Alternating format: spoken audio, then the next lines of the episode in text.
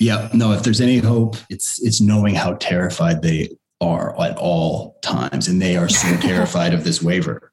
Anything right. that suggests it doesn't have to be this way is a risk that the whole game will be up.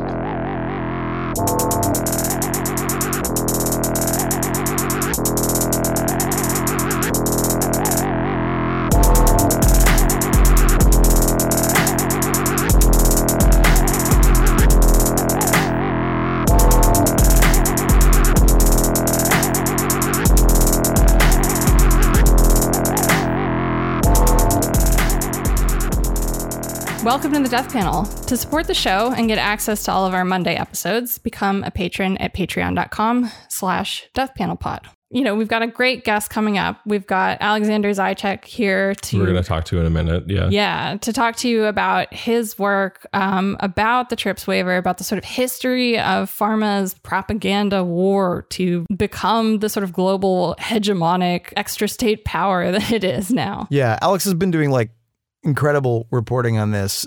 And it's also like it's worth thinking about that like essentially we're in this place where now trips is that in the trips waiver is the thing that's being debated and obviously there's like a, a huge question mark in terms of like what the US is going to do but what Alex kind of shows is uh, that's actually missing a lot of the bigger picture. Yeah, I think, um, and this is something that we're going to get into with Alex in a second. Basically, like, so we've talked a lot about trips. Mm-hmm. Um, we've talked a lot about I mean, we've talked a lot about intellectual property in general recently, weirdly. Mm-hmm. I mean, uh, in, including something like the conversation we had with Vicky Osterweil, for example.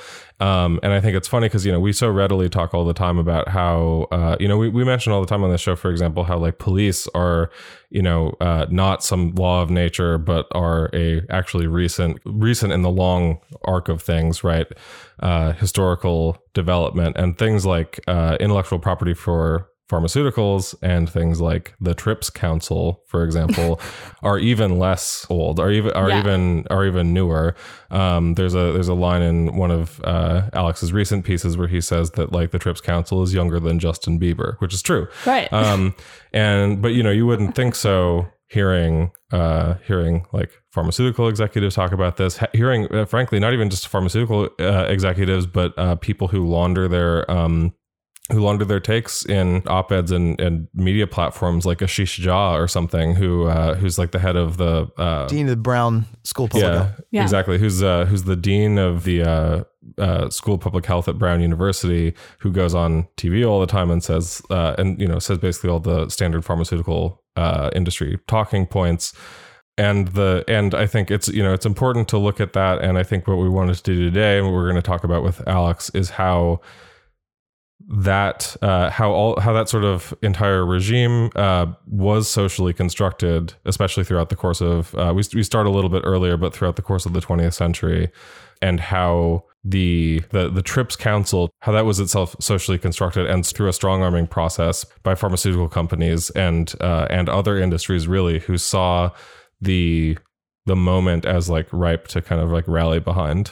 No, I think I think one of the the things that for me, the way I experience this whole story, generally speaking, is that like trips and the WTO, it's this really rarefied world that there's this huge black box around. And I think that yeah. that that uh, vagueness and that remoteness is part of how power works uh, in this world. And I think the great thing about Alex's writing is that he actually brings like that story to life and and shows that there's flesh and blood there and shows that there's human beings with you know who are actually very afraid of like losing their power at any moment with very uh, but also who, who, need to like work constantly to maintain it and i think that that yeah. actually illustrates like the the kind of social reproductive work that you know in a way has to happen. Right. And, and I mean, you know, the pharmaceutical industry for for a couple decades has spent significant intellectual energy, significant piles of money to to really sit down and formulate this new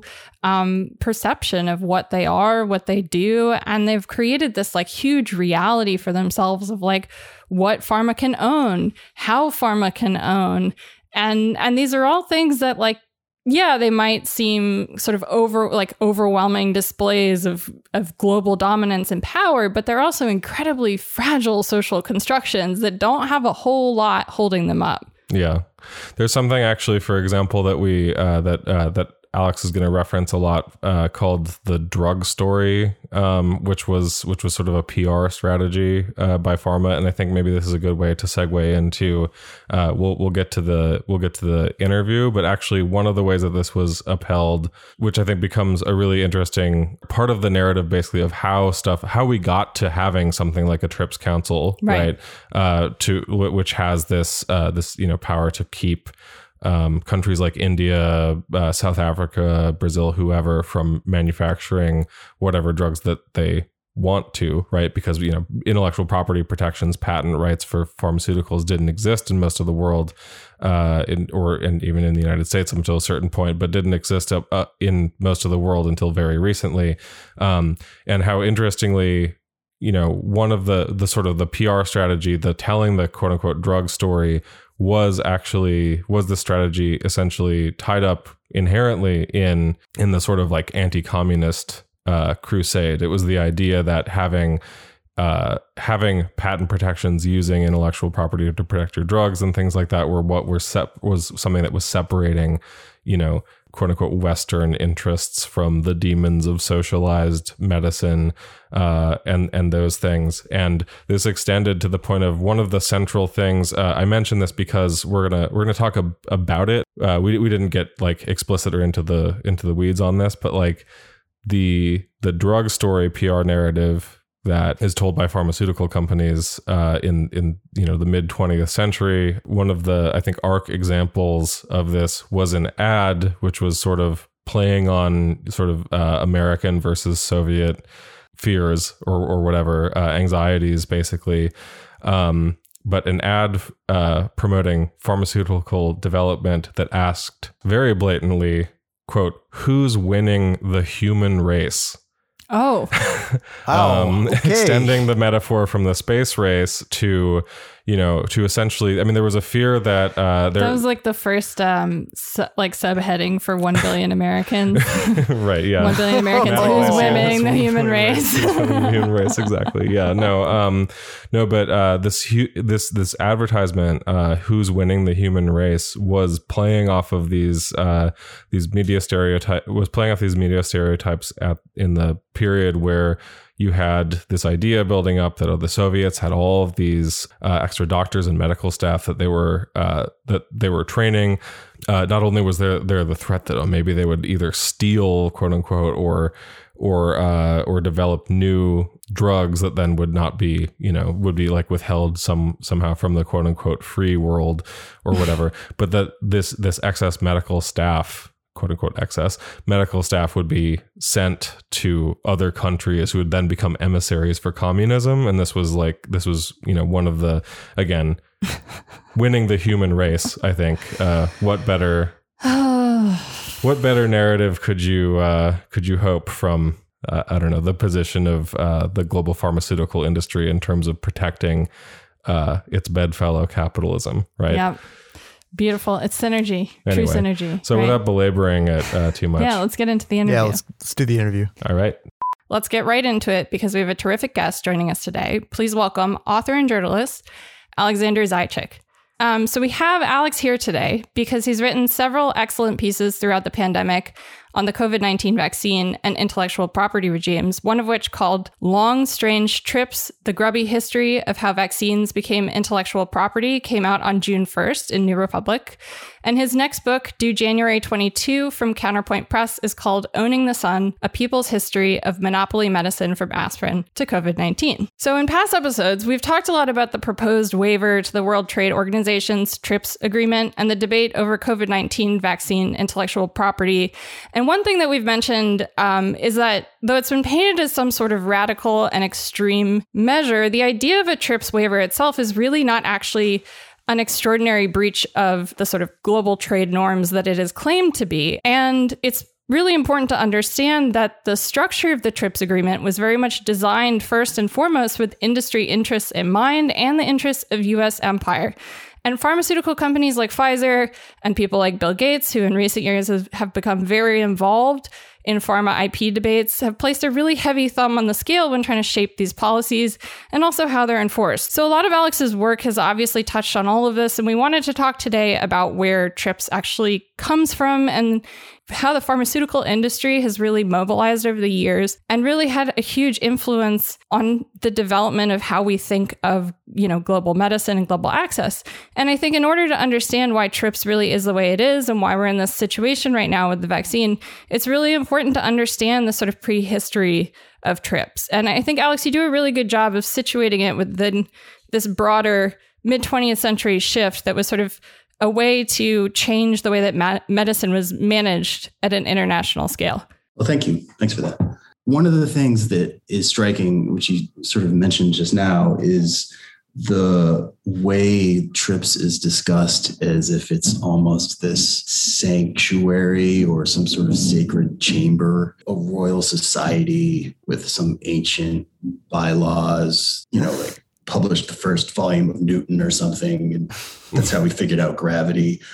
Eh, but it's like the complete opposite. And that has been really lost in the victory, quite frankly, this incredible sort of propaganda coup on the part of a relatively small number of industries that mobilized in the 60s, 70s, ultimately emerged victorious in the 80s and, and mid 90s with the WTO to institute this regime that really came out of nowhere and was mm-hmm. deeply resisted by the vast majority of governments on the planet and their people. Alex, one thing that you mention in the uh, in the piece, and actually this is the way that you begin the piece, is that like, whereas I I always sort of thought about trips as, or my like thumbnail understanding of it is like this is just sort of emblematic of the WTO and its politics more generally the, one thing that you begin the piece by saying is that like even within the WTO, like even within the Church of Free Trade, like this is like Trips is a freak. Yeah, I mean,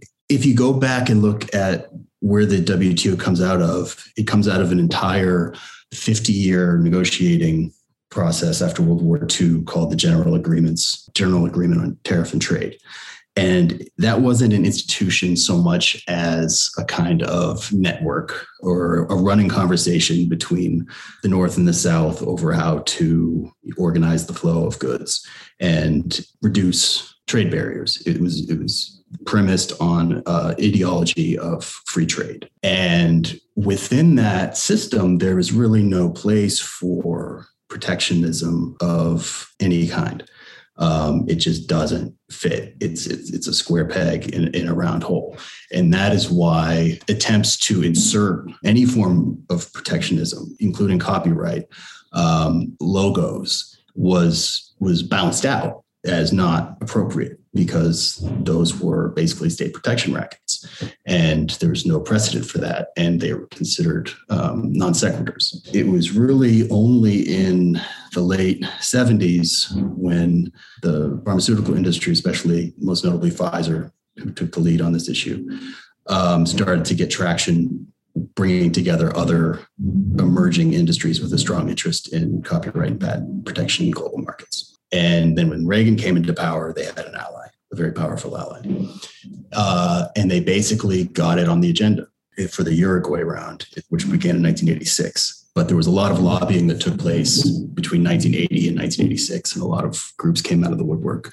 Um, the Intellectual Property Committee, the International IP Alliance, all these lobby groups which were basically the same industries, you know, in different formations with different attack plans. But the, the goal was the same to force intellectual property to the center of this otherwise free trade agenda and shift public opinion to a point where that made sense, even though that was quite a bit of a magic trick. And the system that they used was something known as the generalized system of preferences, which was originally about increasing the developing world's access to the US, mostly the agricultural market.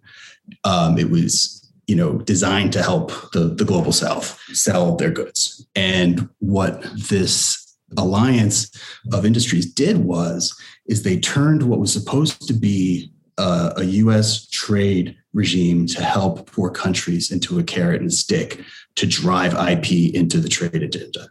And basically, what they did was exactly what you think they would do. They said, You now have access to our coveted markets for your agriculture and textile as well. Mostly late 70s, early 80s, they're getting access. 140 countries for the first time can sell their goods in, in, in the US market and other wealthy countries. Suddenly they're told if you want to keep these privileges, you're going to have to adopt these laws. And they basically said no. And the Caribbean was used as a sort of testing ground for what one of the US TR guys called the H bomb of trade policy. And it worked. They basically forced Jamaica, the Dominican Republic, countries that had no IP regime whatsoever, no patent system, basically forced them to adopt very stringent US style patent regimes in exchange for maintaining access to the US market. And when that worked, they took that model to GATT and they basically inflicted it on all the other countries in the GATT round, building up to the WTO in 94. And that's sort of the, the sketch of, of, of that path. Right. And I mean, before this, like before this, like plan sort of like starts to roll out, uh, which as you're saying takes decades. One of the things you talk about in your in your piece is that this was kind of actually absolutely against the norm of how you know medicine and like technological innovation specifically in the health arena were even thought of you know what was the kind of uh, like landscape that was like being disrupted with these these pushes well you can go all the way back to the origins of intellectual property in Elizabethan England to, to sort of find the first expression of what was known as the taboo, the medical monopoly taboo, which basically said, you know, monopoly is a carve out. Uh, patents are a, a carve out from monopoly. Like most, mostly monopolies are bad. We don't tolerate them, but we make an exception for patents. But within the patent exception, there was an even more sacred exception, which was patents related to foods and medicine mm-hmm. are out of bounds. Because you know back then medicine remember was like a horrible horrifying experience basically didn't exist. You know waking surgery it was just a nightmare. So if you invented something that made life a little bit more you know painless and and you increased the lifespan somehow or and, and reduced suffering the idea that you were going to control that for profit and, right. and, restrict anybody's access to that was just like the mark of the most profound evil right? And, and it, it, makes sense. Like the guy who invented ether um, this guy morton who's an american i mean he was the one who made it possible to have unconscious surgery but he didn't come out of the medical field. He was a dentist. So he wasn't steeped in the same um, sort of conventional ethics of the time, which was you don't patent drugs or medicines. And when he tried to patent it, because he had this sort of, you know, patent medicine sort of P.T. Barnum mentality about his his discovery, he was just savaged. He was just absolutely savaged. Nobody respected the patent. And he was like hoisted on a, you know, stick in all the medical journals as like the symbol of greed and, and knavery of, of the 19th century. And what that idea. Yeah. yeah. yeah, exactly. But that was like normal. Like that's just that's how it was. Pharmacists, doctors, medical schools, medical journals, like the, the pharmaceutical and the medical establishments both were the gatekeepers of this taboo. They were it was known as ethical medicine and ethical pharmacy. And the only people who patented um, health products were basically frauds. Right. The, the PT Barnums, the snake oil salesman. And if you made a real medicine, you didn't patent it. And if you did patent it, it wasn't even included in the pharmacopoeia, which was what doctors used to prescribe back in the day. Like you couldn't even get in the book. It's it, it's just so different. Is so uh, you're you're telling the story, which sounds like very very like that that that makes a lot of sense. I would imagine, and maybe you know this, maybe you don't. Does pharma have like an alternate history of this, or do they just presume that no one will read the actual history? yeah, I mean, pharma absolutely. That's a great question. Pharma, when they discovered propaganda in the second half of the 20th century, they really became into their own as like the post-ethical industry we know today. Right. And that right. was actually a phrase that was used back then, the post-ethical drug industry, because before it was the ethical drug industry. Love it. right to to separate the uh, licit from illicit drugs right, right. yes yeah. but then they all became post-ethical and when they did that's exactly what they did they invented something called the drug story that's how they talked about propaganda we have to retell the drug story we have to make it so that when people think about drugs they think about patents and innovation together. One is impossible without the other. And that was a tough sell. That was a real tough sell. But that was the focus beginning in you know the 40s right up till now. That's still the same basic line. They haven't changed that at all. The, the, the drug story of twining patents and innovation and monopoly.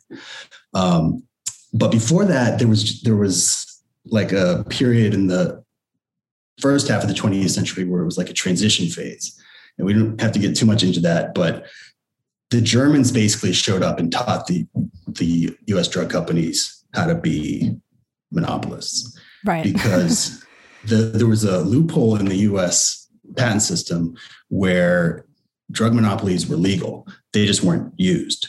You know, they were banned in Europe, um, mostly for the most part banned in England. We were like the exception, but it just wasn't done for because of this this ethical stricture, this taboo. But the Germans showed up in the 1890s, Bayer, Hoechst, mm-hmm. and they were like, "Well, screw it. If it's on the books, we're going to patent aspirin." and we're going to you know patent uh, all these other you know miracle drugs that we've developed because we've got this crazy advanced chemical industry and that was really uh, when the us companies were like wait a second you can do that and they resisted for a long time and there was a split and then the universities started to patent in the 20s and 30s they said and they justified it as you know well we're doing it to fund more research and they basically mm-hmm. gave the drug industry their their line in a way they, they cut the template saying, well, this is just going to, you know, support more, more labs. So that's why it's justified. But th- the rest of the world never really got on board with it until the second half of the 20th century. 30 years probably delay between US and Europe, depending on the country. But, you know, Spain was, was a laggard, Switzerland, um, I think it was the last one, 1977. I mean, we were probably alive when Switzerland, the second biggest drug country in the world did not allow drug patents, did not recognize them. So yeah, this is all very new, and and uh, for a poor country, it was shocking that it would ever even be be tabled, let alone forced on them. Right, and and so there are a couple of um, early challenges to what starts to become this idea that that American pharmaceutical innovation or the American market is really not only the place to make money, but to sort of start to assert global dominance and the idea that you could sort of be a a global pharmaceutical company really start, sort of develops like starting in the the 50s and you talk about this instance that happens in 1951 with India where you have India um, trying to build a penicillin factory. And it's it, it actually like mirrors the situation with what we what leaked with the pfizer contracts during the covid vaccine negotiations where they were basically saying to countries in the global south you have to put up your embassy as you know collateral in order to indemnify us for any potential negligence or anything wrong with the vaccine or whatever.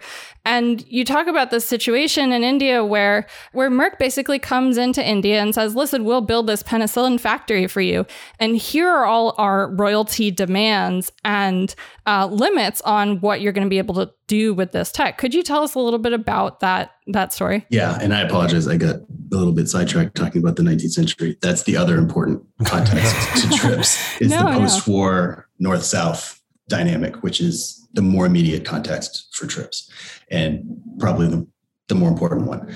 So after World War II, you have countries gaining their independence across Africa, Asia, and Latin America. And they have, you know, no real infrastructure. They'd been forced to buy products from the colonial nation and they'd been shipping out their raw materials and uh, they realized that you know it would be good if they could make their own medicines. And there was a, an internationalist vision for development after World War II that was embraced across the UN system, including by the most important states in that system, the US and, and the Soviet Union, that basically said, it is in our interests and they both had their own idea of what their interests were obviously they were sort of competing for these countries as we all know but they they both supported um, the UN helping these countries get on their feet and be able to take care of themselves. And you know, the UN Conference on Trade and Development was sort of the, the, key organization in this, but so was the early WHO, UNICEF, UNESCO. They all kind of fanned out and and provided resources and funding for a lot of fledgling industries, including um, medicines. And India is the big player here. India has kind of always driven the the south side of of the line in in this story. And that penicillin factory was like a prime example, an early success of that UN agenda, that UN internationalist development agenda, in which the companies were basically told to go screw. And um, the interests of people in these countries that had been, you know, had all their wealth sucked out for the last 200 years were put first. And that was the basis for political organizing by these countries at the international level for the next, you know, 30 years, usually within the UN. And the G77 was one expression of it. The non-aligned movement was another expression. But they organized through the UN where they had, you know, power because it was a you know the nature of majority voting in in the UN system, uh, and also because they were playing the the two east west sides off each other, all that. Uh, but basically, they they were having success in driving a very different idea of technology as universal property, but also as a matter of entitlement because of this massive wealth transfer that they had been subjected to for so long. They're like, you know what? We deserve a penicillin factory. Mm-hmm. like, yeah, we absolutely should have a mandatory institutionalized north south tech transfer system in place to help us build up our industry so we're not dependent on these companies who are trying to keep colonialism going through other means. And those calls got more and more strident into the 1970s, and they kind of peaked with that meeting at the WHO that I mentioned at Alma Ata in Kazakhstan, which was uh, USSR at the time. They said, "Look, these are our demands," and you know there was this call for a new international economic order. Like these were very serious demands around pretty hardcore organizing by a lot of countries. And Pfizer was sort of the company on the US side who watched this with the most concern and began to organize around a counter assault earliest, um, led by this guy, Ed Pratt. You don't need to get too much into that, but basically he started to collect the, the drug companies and say, look, you realize that they're challenging our future control of the world market of medicines. And this has to be dealt with. Like they have to be put down. And that's exactly what happened. Right. I mean, it's kind of actually like fascinating to think about how completely the narrative has shifted since the 70s since the 50s um, where you have basically the the pharmaceutical companies deciding okay we've got this monopoly system in the united states that, that's making a lot of money and we want to expand globally and um, the intellectual framework for doing that doesn't really exist right? So it's it's interesting because they have to both out of whole cloth sort of take these principles of like intellectual property and patent rights, which is very obviously tied up in the general propaganda project of the United States at the time, which is like, you know, in the post war era, really forwarding the United States as a dominant leader, especially in technology. Mm-hmm. Pharma becomes a big part of that image. And it's, it's really fascinating to see how, you know, as the, like the US preference for sort of appearing dominant on the global stage, um, increases, you also see pharma being a big part of that, but also really benefiting from the US taking that position. Yeah. Yeah. I think you just kind of hit it on the head. There was basically a swap in protectionisms. There was a redefinition mm-hmm. of protectionism to accommodate for the rise of the knowledge slash information economy and what used to be protectionism was tariffs, right? Like the old manufacturing industries, domestic agriculture industries, you know, they wanted to keep other products out. So they didn't like the generalized system of preferences that allowed pharma to use the carrot and stick to get their IP protected abroad. So what they did was they basically beat down the traditional opponents of what used to be protectionism and said, no, no, no, no, no that's not protectionism. What the protectionism that we need to fight for is the protectionism of IP and computer code and you know drug patents around the world. That's much more important than your Detroit factory or your corn farm. So it's not a coincidence that when those things start to go down, you see a, a resurgence in influence and also effectiveness of enforcing U.S. Um, drug patents abroad.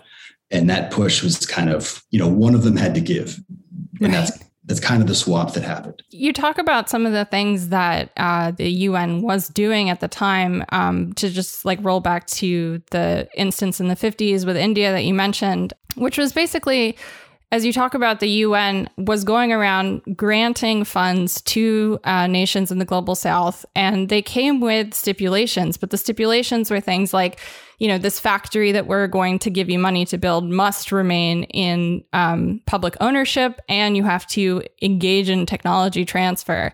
And and it's really interesting to think about, especially during the COVID pandemic, like what those circumstances would have given us in terms of leverage and advantages even early on if these infrastructures had been allowed to develop if this mission that um, you know the g77 had of global public health by the year 2000 if that had been able to develop if if Pfizer and you know Merck had not intervened it would have been a completely different um, scenario and a completely different global public health landscape. Not just that the COVID 19 pandemic would have occurred in the context in, but stuff like the HIV AIDS epidemic and the beginning of that fight and the global access issues that have arisen out of that, you know, would have been totally different because it's it, it basically what happens starting in the 50s is just, as you're saying, this complete inversion of both mission, understanding, the public awareness.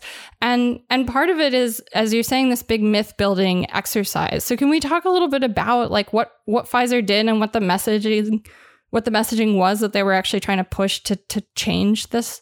Yeah, yeah, it would be a different world. Uh, it's it's it's a really painful kind of counterfactual to to think about um, what kind of might have been, and and even a lot of the stuff that was built up during the the 50s and 60s and 70s was you know just gutted with privatization, consolidation, and defunding, and all the rest of it. So even the successes that took place, um, there are still monuments to it, like Hindustan Antibiotics in India, which is that penicillin factory grew into um, is still here, and um, they're still doing a lot of research and, um, making a ton of generics for the world. But the counterattack began, you know, I quote a couple people in the piece, um, both a U.S. trade official bragging it was less than 50 people, and then uh, one of his Indian counterparts who's just confirmed that in a different way, saying it was like this parody of a conspiracy theory. I mean, it was literally like a handful of pharma CEOs in the early 70s started having lunch in like, you know, some fancy club. Like an and, actual smoke filled room. Yeah. it was, it was know, an actual pa- panel of room. axis of evil, global cabal. yeah. Yeah. And, uh, and then they started networking among um, like minded industries and then they started this second track when public anxiety over, you know, this new thing called competitiveness, which you know it was a new word that was kind of invented by these industries. Um, people were obviously anxious, you know, the oil shocks and stagflation and, and all that all that stuff we associate with that period um, was real, and people were, um, you know, scared. So they were told, well, listen, if you if you want to protect the U.S. economy, I mean, if you want to get back to the golden days you know, mm-hmm. you need to protect American innovation abroad because these countries are just taking it from you. These these poor countries, these Asian pirate states are just, you know, they're, they're taking your your bread um, right out of your bowl. So you need to we need to put an end to it. And um, and that was the tune. And it was a very well funded, very well organized um, public information campaign. And then on the inside track, of course, they were in the administration deep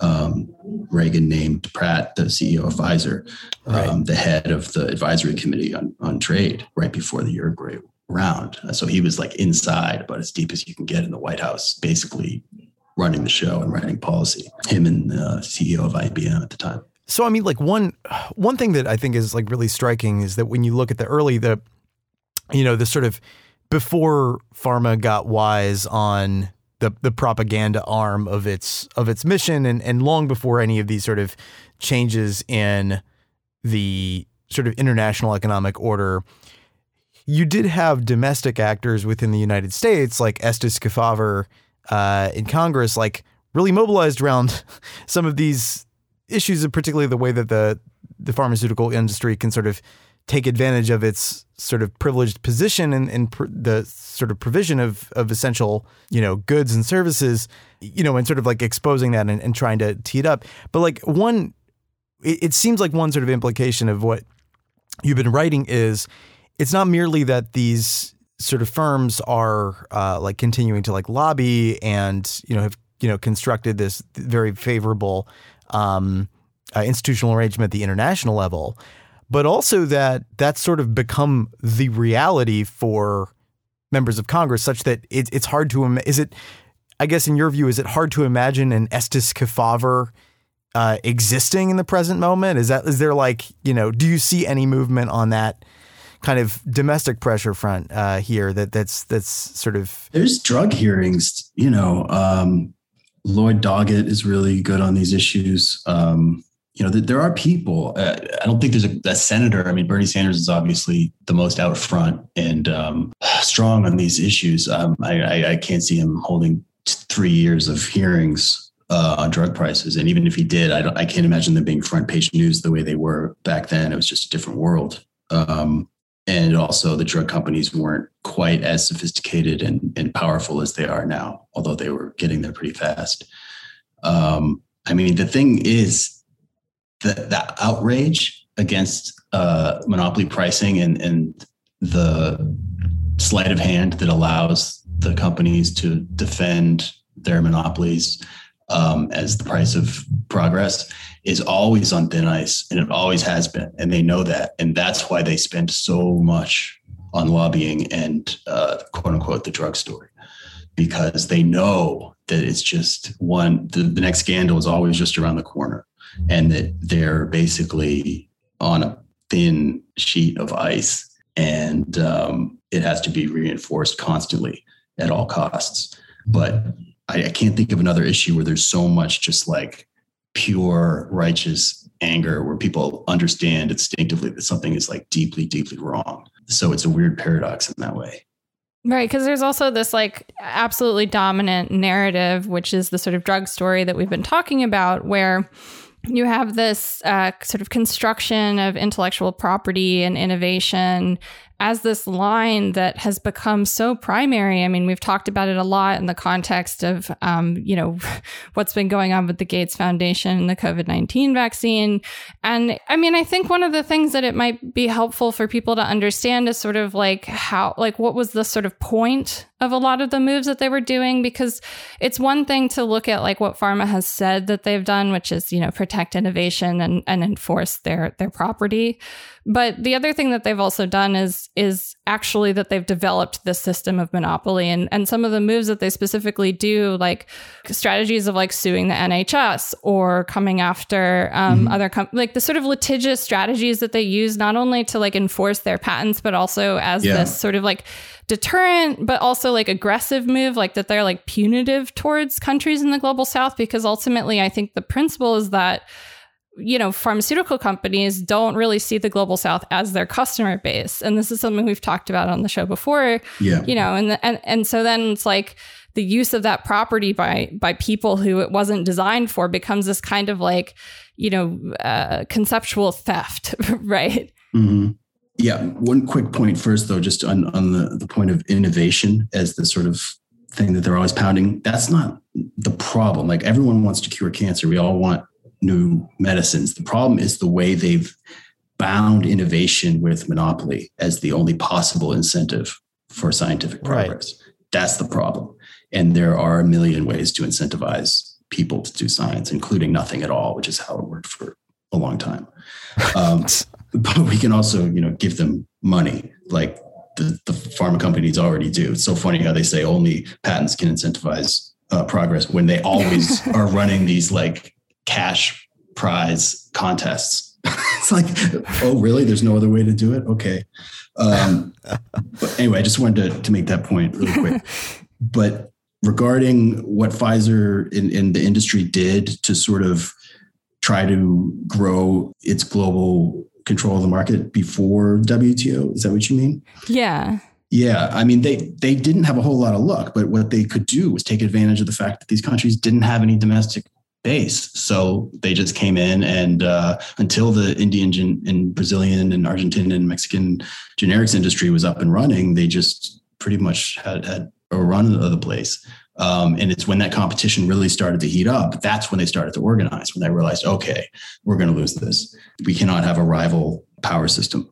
You know, just as Washington saw Moscow as this this counter system that threatened to overtake them and the dominoes falling. I mean, they had sort of a version of that with with their products, and they weren't wrong.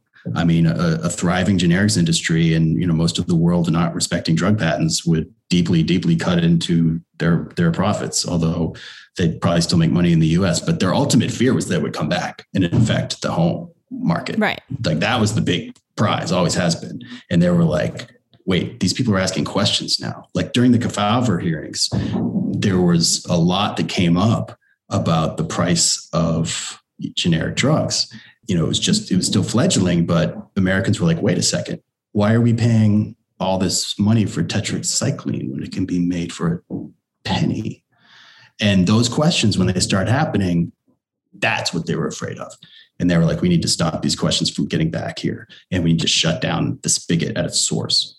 So we need to change the laws in these places. And they were going against the current for a long time. I mean, the 72, 70 India Patents Act, which went into effect in 72, um, was like their nightmare. And then that started serving as a model for other countries. And the fact that they were able to turn the tide within 20 years as they were, as they succeeded in doing is pretty remarkable and you know there's a lot of things going on there the collapse of the soviet union mm-hmm. you know the the entry a lot of these countries gained for their agricultural products they were terrified of losing you know reagan basically letting the industry run the government as it saw fit as it needed um, you know during the uruguay round and writing us trade law um, but you know, I mean, it was still pretty masterful, quite frankly. I mean, the fact that they saw everything going against them in the early 70s and by the early 90s had this thing almost totally in place. And there was only like two countries left to smash their spine. And they were just about there. What was it about that 1970 law in India that really had them scared? I mean, um, I know that you talk about it being sort of way less radical than it could have been because of pharma's lobbying and influence on like the the conservative right within India. But what was it that they were actually trying to change or overhaul that was like so threatening? Well, until that law was on the books, they still had the Raj patent law. Um, so they were still using like the colonial structure. Yeah, on the books. Although Nehru had begun to you know turn the page in practice but you know india was was like the it's it's hard to really reconstruct because it was such a different world but nehru was like i mean he was the the image of post-colonial power. I mean india was a big deal and and he was a really inspiring figure and he was at the forefront of of all this organizing organizing that was taking place in the south. And um, he had a lot of power over a lot of uh, a lot of things just in terms of his stature. And for India to say we're not going to adopt, you know, drug patents, but we will re- respect process patents, which was what Europe was doing at the time, was you know the whole global South was looking to that, and they were like, okay, well, we're going to do the same thing. We know that you know the drug companies don't want this. We know that there are elements in our own society which would like to maintain the old hierarchies and, and the old um, sort of relationships, commercial relationships. But you know, Nehru showed that it can be done, and basically provided a, a, a template. You know that that patent law could be copied, just as uh, the IP lobby was trying to get its own version of patent laws established everywhere. Right. So, can we talk a little bit about how the TRIPS agreement itself came about? So, basically, there's this, you know, as we're saying, there's this sort of decades long struggle, this ideological mission that pharma has, and their, you know, and their supporters and collaborators and industry to essentially invert the global, like, entrenched, um, understanding of like uh, how medical care and how medical innovation uh, should work, right? So they they basically have this massive project on their hands. They uh, manage to invert the narrative and really assert control and really like have a lot of influence in this space in the global policy arena. So how you know when does TRIPS come in, and how does that sort of like land in that in that context? When Uruguay opened, the U.S. was ready with what was basically became TRIPS, the, the, minimum standards for IP protection that they wanted enforced as a obligation of membership. And it was like, you know, I don't know, 12 page Word document, single spaced. That's all it is. It's a Word doc. And it basically it. says you, you have to respect these minimum standards. And that's an important thing to understand about TRIPS. It was meant as a floor, mm-hmm. not a ceiling. like it, it, what we should have is a ceiling for these things, but it was meant as a floor. That's called the minimum standards, and it, they've been building on it ever since both in terms of actual trips document, but also bilaterally and multilaterally. This has always been an ongoing process. And TRIPS was meant to provide the basic framework for that. But a lot of the really gruesome stuff that takes place and a lot of the brutal power plays that keep people in line don't happen within the WTO TRIPS Council. They happen across these bilateral um, trading situations or during regional free trade talks. And that's where the, the really nitty gritty 301 stories come out. 301 is this is the policy tool that the US trade representative has to, to basically put a country on notice that they're about to lose all their privileges because they're not up to IP snuff. And a lot of that stuff happens um, bilaterally, but but TRIPS provided the sort of the the concrete um, dungeon floor for all this stuff. Right. What are I mean? What are some of these like horror stories? I'm curious. yeah. Yeah. I mean, probably the craziest thing I've ever heard. Um, I don't know if I should say where I heard it from. Uh, it was secondhand, but I, I, mean, I believe it. We'll bleep it out. Yeah. yeah. Um, told me that you know has heard on multiple occasions um, that it's not uncommon for the U.S. side to say to someone on the other side of the table, you know, I heard your kid is a student at the University of Maryland on a student visa. Oh my God. It'd be a damn shame if anything happened to that visa. Oh my God. So it was like very personal. it, it, Leverage. they describe this 301 special as a weapon. Like it's repeatedly. It's in the record. I mean, one guy called it a crowbar. The other guy called it an H bomb, which is unfortunate because the first country that was threatened with 301 in the 80s was Japan. And the next oh year, our, our, guy called it the H bomb of trade policy. I mean, it, it's it's funny because uh, you know, as you're saying, it is this like absolutely cartoonishly evil, you know, five decade long campaign that is culminating as and you're, as you're saying, like U.S. trade representatives like threatening people behind closed doors to enforce this property regime, and and what Pharma's been able to build build out of that is actually, you know, it's it's frankly remarkable. They they hoover up small companies. It's become this real global structure that um, has this dominance above and beyond what like states have as their sort of like own capacity, right? And what do you like? What's your take on like this this situation that we're like looking at with the the TRIPS waiver? I mean, the TRIPS waiver is important. The thing that should have been done was the U.S. should have come out and supported the CTAP at the beginning, and should have said, you know, we own this mRNA platform. We're going to put it inside the COVID technology access pool, and everyone's going to have access to it. And we're going to have a, a know-how and um, tech transfer mechanism in place, and we're going to train staff, and we're going to, you know, do whatever it takes um, to get this thing ramped up as quickly as, as humanly possible. Uh, that's what should have happened. And you know, the TRIPS waiver is not going to accomplish any of that. It's just like a, a starting point, and we still don't know right. what what, if anything, the scope of it will be.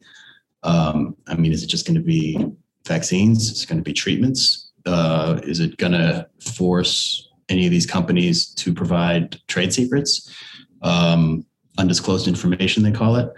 You know, it, there's a lot of unknowns. Uh, it's not just a question of saying you can enforce your patents for the next two years because Moderna already did that and it was a joke. I wrote a piece right. about that for Jacobin uh, uh, because all of the information and all of the actual know-how is wrapped up in, in, trade secrets, which they absolutely did not give up. Right. You know, one thing that that uh, we've talked about a lot is the fact that the the trips by keeping things like in the realm of saying okay we have to waive trips in order to reach this like point where we can even start to like assert global access that that in setting that in and of itself as the the goal it kind of limits the boundaries of like what can happen in the first place. So even in these like calls to disrupt the the sort of status quo of of property relations in the pharma space you know, is being touted by, um, you know, pharma defenders as being this sort of like radical disrupting act or whatever. And it's, you know, transgressive and therefore like should be uh, net positive to global public health. You know, what it actually does is it like it totally reinforces the idea that that it's valid to subject right. pharmaceuticals to intellectual property in the first place, right? Exactly. Exactly. Yeah, we we've come to view yeah, we've yeah, this is the new normal to such an extent that tinkering with it is considered a big deal when in fact it should be the opposite, especially during a, a generational pandemic. It shouldn't even be an issue. It, again, it speaks to the success that they've had, sort of changing the way we we think and look at things. Which again, this is a separate interview maybe, but was something that they very consciously set out to do in the 70s. There's a famous meeting that happened at the University of Chicago, organized by uh, the drug companies and George Stigler, in which he basically told them, he's like, look, lobbying and all this Cold War, you know, rhetoric and all this sort of, you know, frontal attack stuff you guys have been doing for the 50s and 60s is great, but you need to think a little more, more, you have to be more sophisticated we need to change the way people think about regulation, change the way people think about monopoly. And that's what Robert Bork did for the 70s. He went around and basically rewrote the history of antitrust law in the United States and changed the way we think of this stuff, rewired the, the American brain and the American legal mind and, and legal history. And that's what the, the law and economics movement is really about. And that was funded by pharma from the beginning. The first issue of the Law and Economics Journal was funded by Eli Lilly. oh, that's that's a that's a good piece of history that people should just know. Just get a tattoo of that. I think I'm going to get that tattooed on my chest. Um, but this is actually this is a really good point though, um, Alex, because you know one of the things that I've been sort of fascinated by here is the way that this sort of power works. And I mean, obviously, what you show, and I think we've talked about a bunch of times, is the way that the sort of the propaganda elements of pharma have, um, you know, really sort of monopolize the the sort of public space around this. And obviously, once you have the rules in place at the WTO, that that creates a completely different playing field. But I think one of the things that you know you're suggesting is that it's not just like that there's a, a sort of public um, kind of you know ad, sort of the ad advertising Madison Avenue side of this, and it's not just the sort of like the actual um, sort of formal legal power. It's also that you have all of these professionals, sort of uh, both outside and inside of government, who treat this regime as if it is just like the air that they breathe, um, and and I would imagine to some extent some of them, or at least uh, beyond just treating it as sort of like obvious and and normal and natural. They actually think it's a good thing, and they don't even have to be paid necessarily at this point by the industry to think that. I mean, is that more or less your your sense of the yeah, the way that the, I, I think that's the government side of this it. works? Yeah, I think that's true, but it's also true that so many of them are getting paid now. I mean, Bayh-Dole okay. basically opened up an age of the corporatized university in terms of research. Um, and that environment now is, is totally farmed up um, medical journals now are so dependent on pharma industry, you know, money for advertising and the freebies and the rest of it. And they, the old ethical industry used to forbid on any brand name from appearing in, a, in an ad in a medical journal. Um, so that was a, you know, they got medicine in their pocket that way. And that's been deepened over the years as the AMA fought, um, you know, Medicare and universal health care and the drug companies joined them in those crusades. Um, and then the regulatory revolving doors, another situation which you guys know about. Um, so yeah, I mean, they, a lot of these people have, have um, grown up in that world where it's totally normalized, whether they're making money or not. But a lot of them are, and there's there's so many avenues now. It's hard, almost hard to like avoid them, in, no matter where you really are doing research you're you're partnered up with with some big pharma or you're trying to start a biotech across the street from your university that you can flip to a Right. pharma, even though it's completely all the science is funded from the NIH. Yeah, it's it's like an absolutely um, sort of predatory situation that they've got themselves set up in, where they can just like sort of soak all these um soak all these like things up into the like broader regime and still be able to claim like oh well you know drug research and development is so expensive and there are so many failed compounds that you know we've got to justify this you know $350,000 or 1.6 million dollar price tag on this brand new biologic cancer drug for children or whatever you know it's it's like they've developed this strategy this media strategy for for buying Yeah. a way to have it both ways Yeah, that meme you just mentioned is a really central meme to the this history of the pharmaceutical industry. The 2.6 billion dollar drug or whatever it is now, because it's been updated like 20 times. It started off as the 700 million dollar drug at the the Tufts Center, which was founded by a group of people who were at that Stigler conference in the early 70s that I mentioned, where they sort of hatched the idea for how to rewrite all this stuff. Um, they came up with that meme out of out of that center. And the funny thing about that number is it's it's even more maddening than you think because within that number, the in, the the math behind it is so ridiculous. They actually account for opportunity cost. mm-hmm. Like, and then of course there's the marketing that they spend that they don't ever talk about. That meme is just uh, there's a, there's a lot there. No, no. I mean, it's like it's one of the things that that drives me the most mad about you know the sort of litany of different pharma lines that they have. Especially, I have I have a rare disease, and like I'm on one of those like big grossing biologic drugs, and you know it's frustrating because like rare and orphan diseases, it's very difficult to get um, companies to develop drugs. So there's this you know there's this whole practice of disease organizations putting down money down to uh, cushion the risk, right? Because Yeah. there's the, you know there's this whole grand lie that we've built legislation around, right? The idea that drug development is expensive and must be incentivized. You know, Yeah, they they've gamed the the orphan drug law several times now.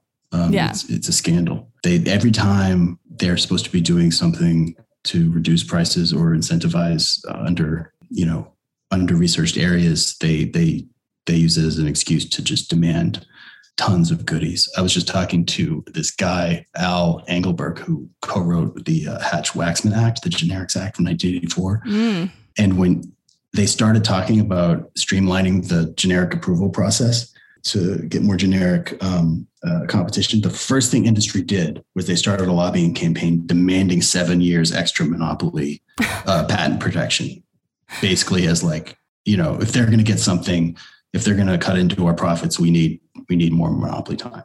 And it's just like, what are you talking about? There's nothing in on the book that says you you have to have market exclusivity for any amount of time, let alone seven extra years, just because we're gonna like rationalize the law so generic companies can can produce and compete. Yeah, they're like the white shark of of of capitalism. what occurs to me it occurs to me that like one of the big pieces of drama that comes from your work is you know i think when we talk about capitalists and the way that they kind of operate it can get you know you begin to reduce things to this sort of cost profit uh, equation um, which is absolutely there at the heart of it. But at the same time in order to to do these things the the way that people have to like use instrumental power it's it's like is these actors they have so much invested not only in just like the profit but all of the the moral economy um and the almost that they, they seem like they're in a way like engaging in sort of almost like medieval or, or early modern like statecraft in order to create the world in which they can do this right so like there's there's a drama that almost seems like you know machiavellian in like the proper like in the classic like sense of that word uh, because they seem to be behaving just like states behave um, in this international system Yeah, that's right. I mean, they're the the pharma industry is wealthier than a lot of states. They make the fattest profit margins of any sector of the economy. They have since the fifties. It's not even close because they. It's basically they make gold out of straw. I mean, most drugs you buy this the basic ingredients by the pound or the ton, and you sell it by the microgram or the milligram. Mhm. yeah And I mean, in many ways, like, uh, a lot of times it's like, yeah, you can like look at all this stuff and look at all the things they're able to do and say that's like enormously depressing. But I don't know. To me, it's like actually kind of liberating to think about how much of the uh, sort of how much of the current norms are actually these like complete fabrications and social constructions because just as like they had you know pharma has had the opportunity to create such a favorable uh, landscape for itself you know it's it's also like heartening to hear you know just how threatened they were by um, you know, countries in the global south showing solidarity or projects that actually um, do challenge simple things like the development of generics in other countries. Yep. Yep. No, if there's any hope, if you want to feel positive about anything, it's it's knowing how terrified they are at all times, and they are so terrified of this waiver. Anything right. that suggests it doesn't have to be this way is a risk that the whole game will be up because there is nothing natural or necessary about any of this. And everyone's pissed off about it. See, I find that very interesting, right? Is that like they are constantly looking over their shoulders, or seem to, in your, your estimation, and yet it is it is very easy to feel in the face of all of these things hopeless, right? Uh, but like, I guess the question is like, you know, what what sense do we make out of their fear, right? Is it is it them just sort of uh, o- overcompensating, or that there is actually something that, that could happen at any moment that would disrupt this entire regime? I mean, it's a captured government. They, they, they basically have a lock on on the government. I mean, not not just them, but you know, they they, they have their lobbying operation is the richest, famously in town, has been for a long time, and there's no threat immediately that there's going to be this populist wave like you had mid-century uh, when patents were very much on the table. I mean, during the the New Deal, the TNEC reports were very anti-patent, especially anti-drug patent, and it came out of the war. That debate was fierce. You know, Kennedy took away their power to to monopolize government research. Like, you know, there there's no danger of that happening anytime soon, uh, just because we have such a corporatized um, federal government, and especially in the bureaucracies of the, the NIH and sorry, I almost said HEW. Been reading all this stuff about the yeah, 70s. I was gonna say the sixties. Yeah, yeah. Um, but you know, if we had a government that was responsible to the people, this could be done in a week. you know, I mean. Mm-hmm uh, it, it's just a question. You don't even have to. The most maddening thing about it is you don't even need any new laws. It's already on the books. Like as a sovereign power, the government could cite, you know, 1498 in the U.S. Code. They could cite Bayh-Dole. You know, they could even invoke, you know, the Constitution clause that gives them power of eminent domain. I mean, there, there's no shortage of tools here.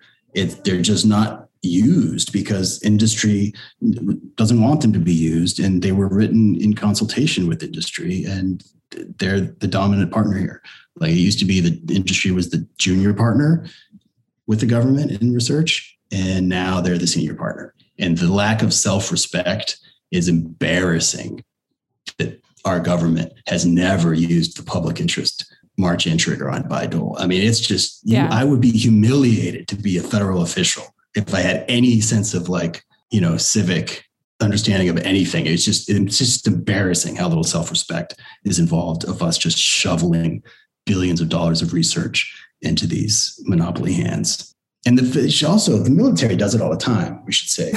that doesn't get enough attention. Like the military doesn't give a shit. They order generics against US patents a lot. They ordered off-brand tranquilizer in the 50s because uh, the company that was making it uh, was charging ridiculous money, and they were like, uh, "We're going to order it." We from need Sweden. more tranquilizers. yeah. A phrase I often say to myself. Well, Alex, thank you so much. If people want to find your work, where where can they find you? I don't really have much of a social media presence. I have a website. It's my last name. Well, we'll link to we'll link to the pieces that Alex has written um, for the pan, um, or throughout the pandemic in the episode description. How about that? Oh, you mean where? Like literally where? Yeah, lately oh, I've it doesn't matter. yeah, but I guess lately I've been most of the stuff I've been doing um, on these themes. It's been in the New Republic. Well, I really, I really appreciate you taking the time. It was a lot of fun to get to talk to you about your work. Yeah, likewise. Yeah, and um, thank you guys for for doing a great show. We'll leave it there. We will catch you later in the week. Become a patron at patreon.com slash deathpanelpod to get access to all of our Monday bonus episodes. The one from this Monday was fantastic. Um, we really got into the like details of the latest push for the public option. It's a really interesting conversation. Push or lack thereof. Or rather. yeah, exactly. Right. like what even is it? So, all right. Well, with that, as always, Medicare for all now, solidarity forever. Stay alive another week. All right. Bye-bye. Take care.